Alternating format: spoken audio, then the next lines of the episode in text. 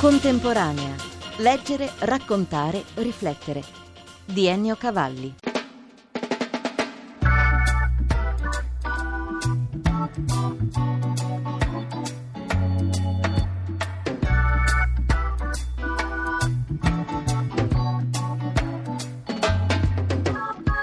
Il teatro come bene pubblico, un teatro per la città.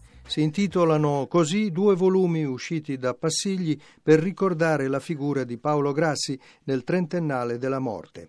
Di famiglia pugliese, nato a Milano nel 1919, fondatore con Streller del Piccolo di Milano, poi sovrintendente alla Scala dal 1972 al 77, infine presidente della RAI dal 77 all'80. Per Paolo Grassi il teatro era un momento catalizzatore di socialità e cultura, di dialogo e crescita civile. Il 14 maggio del 1947, subito dopo la guerra, inaugurò il piccolo con queste parole rilette per noi dall'attore Sandro Lombardi. Con profonda e una volta tanto sincera commozione, inauguriamo stasera 14 maggio 1947 il piccolo teatro della città di Milano, il primo ente comunale di prosa d'Italia. E non è senza uguale emozione che fra poco ascolteremo dall'orchestra della Scala, diretta dal maestro Perlea, una serenata di Mozart, a significare le solidarietà del più antico e glorioso fra gli enti autonomi lirici con questo piccolo teatro che nasce stasera. E poi soggiunse. Al di sopra del cartellone, al di sopra dei lavori prescelti e della loro realizzazione, al di sopra dei particolari che logicamente incontreranno la fertile discussione, veniteci sempre incontro in questo nostro diuturno atto d'amore per il teatro. Siateci amici coi vostri consigli, col vostro applauso e col vostro appunto, con la vostra partecipazione.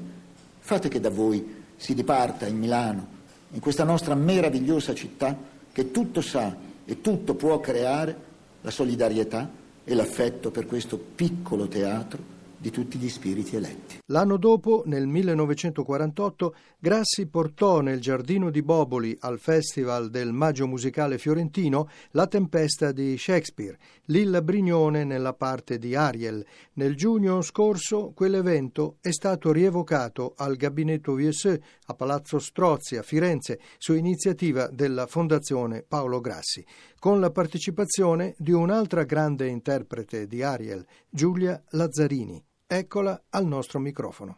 Una delle cose forse io penso più importanti che io abbia mai fatto in teatro e dalla quale poi ho imparato moltissimo è probabilmente lo spettacolo più amato dal pubblico del piccolo teatro e non, è uno dei più memorabili. Ecco. Quando salì lei sul palco Paolo Grassi non era più nel piccolo. No. Che ruolo aveva comunque? Come la seguì? Cosa vi diceste? Lui adorava sempre il piccolo teatro anche se era stato prima alla Scala e poi alla RAI. In spirito era sempre presente. Paolo Grassi era il piccolo teatro comunque. E io ho un ricordo bellissimo di lui. In una scena finale in cui Ariel si allontana e scende in platea, correndo lungo il corridoio centrale della platea. Io ero vestita di veli naturalmente, tutta bianca, di braccia, di, di collo, di décolleté, di faccia, eh, tutta bianca. Era biacca? Ero sì, un trucco teatrale. trucco teatrale. Quel giorno era una prova, quindi non c'era pubblico in, in sala. Mi sono sentita alla fine di questo corridoio sfiorare da una mano. Mi sono molto spaventata perché chi c'è nel buio totale. Ho guardato ed era Paolo Grassi seduto nell'ultima fila e nella poltrona di corridoio che mi aveva come fermata col braccio per salutarmi. Quindi emozionatissima l'ho abbracciato perché era tanto che non ci si vedeva. Gli ho detto faccia attenzione perché io sono tutta bianca, lei è vestito di blu e io le lascerò tutto il segno. Su... Infatti lui era tutto bianco sull'abito del segno che io gli avevo lasciato, ma lui era così felice, ha detto non importa, non importa. Era felice, sorrideva quasi come questo segno bianco di teatro gli appartenesse e fosse come il pennacchio bianco della piuma del cappello di Cyrano di Bergerac, cioè era il suo orgoglio, questo segno della tempesta. Francesca Grassi, un ricordo del padre Paolo non può che andare per gradi, i suoi tre scalini principali nella sua grande carriera, il piccolo, la scala, la RAI. Visto da una figlia, ecco, cosa emerge, quali ricordi, quali parole del padre quando inaugurò una stagione nuova per il teatro italiano. La bambina al suo fianco, vicino a lui, cosa percepiva? Ho frequentato il piccolo teatro dall'età di 14 anni, quando ho frequentato mio padre, perché mio padre si era separato da mia madre, per cui le due vite erano diventate due vite diverse, lontane, e io ho riconquistato mio padre per mia volontà, per mio desiderio, andando al piccolo teatro a 14 anni chiedendo di avere un appuntamento col dottor Grassi. E da lì è nata la nostra amicizia, il nostro affetto, la nostra stima, il nostro contatto. Quindi lui mi ha portato a teatro, mi ci portava praticamente tutte le sere piacere e io ricordo degli spettacoli stupendi eh, con Franco Parenti, Ruzzante, Baruffe Chiozzotte, ricordo il Campiello, i Giganti della Montagna, ho fatto tempo a vederlo perché era 64, quindi ho un ricordo di questi spettacoli, diciamo degli anni 60, che erano degli spettacoli veramente indimenticabili. Un padre ritrovato grazie anche al teatro, poi la Scala, il sovrintendente, che uomo era? A lui è stato chiesto di fare il sovrintendente prima del 72 e lui ha risposto che non era ancora in grado, non aveva una preparazione musicale sufficiente. È andato nel febbraio del 72 e lì ho vissuto cinque anni con lui praticamente, tutte le prime in palco con lui, con i suoi ospiti, con le persone che lui invitava, quindi è stato veramente un periodo magico. Sono stata a Londra eh, con la Scala con lui quando mi ha invitato ad andare. Il piccolo era piccolo, la Scala era grande, tutta questa macchina enorme, immensa. Io andavo a trovarlo, mi ricordo, cercavo i suoi cinque minuti minuti in cui riuscivo a entrare in ufficio da lui, mi sdraiavo per terra, due chiacchiere, eccetera, poi lui chiamava la sua segretaria, dettava 300 lettere, per cui mi congedava e io mi riperdevo dentro nella città e ci ritrovavamo a un altro appuntamento. E così siamo arrivati alla fine degli anni 70, dal 77 all'80 presidente della RAI. Significò, dentro un periodo di grande fervore, un'ombra, un po' di nostalgia per Milano che aveva lasciato, per Roma. Una grande nostalgia da parte soprattutto dei milanesi, quali lo reclamavano, chiedevano che lui tornasse, che erano stati contrari a questa sua decisione e continuavano a dirgli guarda che ti pentirai di questa cosa, guarda che ti pentirai, guarda che ti pentirai. E lui d'altra parte è andato alla RAI per mille motivi. Si è comunque buttato in questa avventura come si era buttato nella scala, come si era buttato nel piccolo, con lo stesso entusiasmo, con la stessa forza, con la stessa stessa tenacia, la stessa caparbietà di riuscire. E ricordo un giorno che mi disse: Ah, la Rai ci sono troppi giornalisti, io andrò e farò una riduzione di questo personale, la ricomporremo questa Rai perché c'è un, un sacco di dispersione. Lui non sapeva dove andava a finire, non lo sapeva. Eppure era un'altra RAI, ancora rispetto a quella di oggi, legittimata a qualificarsi come servizio pubblico. Da questo punto di vista il suo senso di responsabilità richiamava tante energie. Soprattutto l'energia di creare la nuova rete 3 nel 78, un grande evento, la rete della cultura, la rete della politica, del sociale.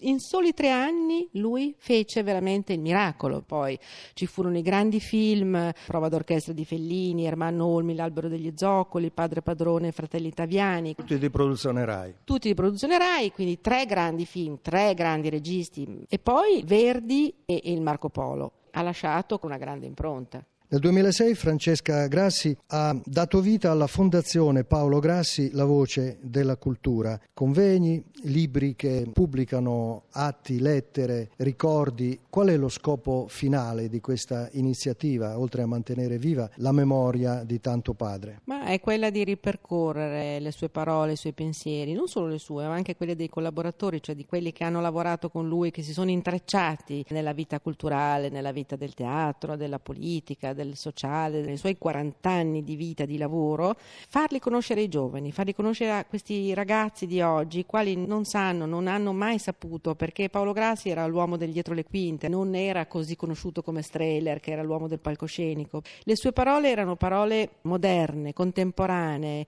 vere, attive. Rileggendole a distanza di 30, 40, 50, a volte 60 anni, sono comunque parole di oggi. Noi abbiamo incominciato con le catalogazioni a tema, cioè noi raccogliamo delle lettere in vari archivi come se fosse un libro con un titolo e quindi abbiamo percorso veramente dei tracciati epistolari importanti. Quando suo padre esce da dietro le quinte nel suo ricordo, nella sua anima, che cosa le dice? Vai avanti, non ti fermare. Lo so che è difficile, lo so che sono momenti durissimi, lo so che mancano i soldi, ma i soldi mancavano allora, mancavano oggi, mancheranno ancora domani. Noi abbiamo l'educazione al teatro e allo spettacolo, che è un modo di portare i ragazzi nelle sale teatrali, di fargli capire qual è l'importanza di entrare in un teatro e che la loro presenza in una sala di teatro è fondamentale, è una cosa che dà energia, che dà forza, non soltanto l'attore ma anche lo spettatore. E questo me l'aveva insegnato mio padre e io vorrei che lo sapessero anche i ragazzi di oggi. Infatti anche l'incontro al gabinetto Viesseux di Firenze a Palazzo Strozzi, l'incontro che rievocava la Tempesta, una mirabile edizione del 1948, è cominciata con un'esibizione della compagnia teatrale universitaria Binario di Scambio. È una compagnia teatrale di giovani, Alessio Pizze, il regista che con me ha pensato questo progetto di letture. Sergio Zavoli fu ed è ancora particolarmente fiero di essere subentrato a Paolo Grassi come presidente della RAI nel 1980. Motivi di orgoglio e ipotesi di una certa continuità. Ma io francamente ricordo con una certa tenerezza, devo dire, il giorno in cui andai nell'ufficio della presidenza RAI era la prima volta che varcavo quella soglia, dove Paolo Grassi mi aspettava per darmi le consegne. Ero anche curioso di vedere che cosa corrispondesse o meno a una certa mitologia che in qualche modo ritoccava la figura di Paolo Grassi. Si diceva che ogni giorno lui amasse avere sul tavolo delle rose rosse. I più spericolati azzardavano addirittura che queste rose dovevano essere bulgare, particolarmente belle e tali comunque da colpire la fantasia di Paolo. In realtà quelle rose non c'erano, c'era un mazzo di fiori normalissimo e neanche di giornata per la verità. Questo per dire come mi soffermai anche nei dettagli prima ancora di entrare nel vivo di quell'incontro che per me ovviamente assumeva un valore particolarmente importante. Dovevo prendere il posto di un presidente della RAI che rappresentava una grande novità nel mondo della comunicazione e particolarmente del servizio pubblico della RAI.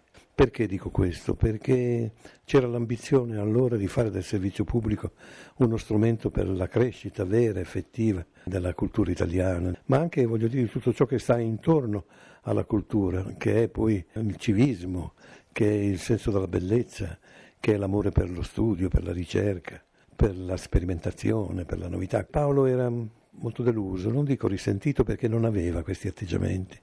Deluso sì, e mi parlava dell'essere stato preso in una sorta di inganno al quale lui aveva partecipato e quindi non ne dava la colpa particolarmente ai suoi cosiddetti sponsor, che era poi il Partito Socialista, per essere chiari. Intendeva dirmi che quel mondo della sottopolitica ne aveva fatto una sorta di strumento e beh, questo doveva in qualche modo persuadermi che mi avviavo ad occuparmi di cose molto delicate, molto complesse e forse anche al di là delle mie stesse forze. Sottopolitica, una parola che dice tutto, ma forse non abbastanza, soprattutto se ci rapportiamo all'oggi, alla sua esperienza dentro la RAI che continua. Già allora si avvertiva questo strano movimento della politica italiana che è stato molto singolare, molto italiano, insomma, di questa specie di consociativismo che metteva insieme le forze politiche e partitiche di conseguenza che si prendevano, si assumevano la responsabilità di diventare il punto di coagulo di un governo del paese corrispondente alle necessità del tempo che stavamo vivendo. Ecco. questo però comportava in qualche modo il dovere sottomettere la RAI un pochino, non dico all'egemonia, ma certamente all'intrusione della politica in forme che non potevano piacere a un personaggio molto liberale, avvezzo a privilegiare i problemi della cultura rispetto, non so, a quelli dell'ideologia. Sotto politica per Paolo voleva dire aver anticipato quel fenomeno di inframettenza che diventerà clamoroso ed è quello che stiamo in qualche misura ancora vivendo oggi. Non sapeva che stava interpretando un tempo in cui la RAI dette sicuramente il meglio di se stessa.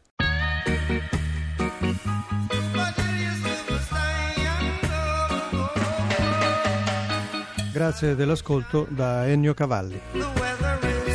Per riascoltare questa e altre puntate www.contemporanea.rai.it.